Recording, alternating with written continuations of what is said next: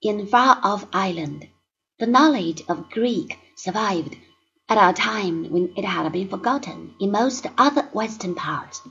The culture of Ireland flourished while the West was on the whole experiencing a decline.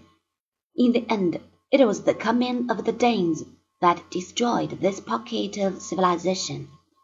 It is thus not surprising that the greatest figure among learned men of that age should be an Irishman.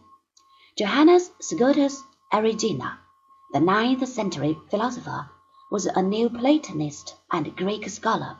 Pelagian in outlook and pantheist in his theology. In spite of his unorthodox opinions, he somehow seems to have escaped persecution. The vitality of Irish culture at that time was due to an interesting set of circumstances. When Gaul began to suffer successive waves of barbarian invasion, there was a great drift of learned men towards what protection the extreme West might afford.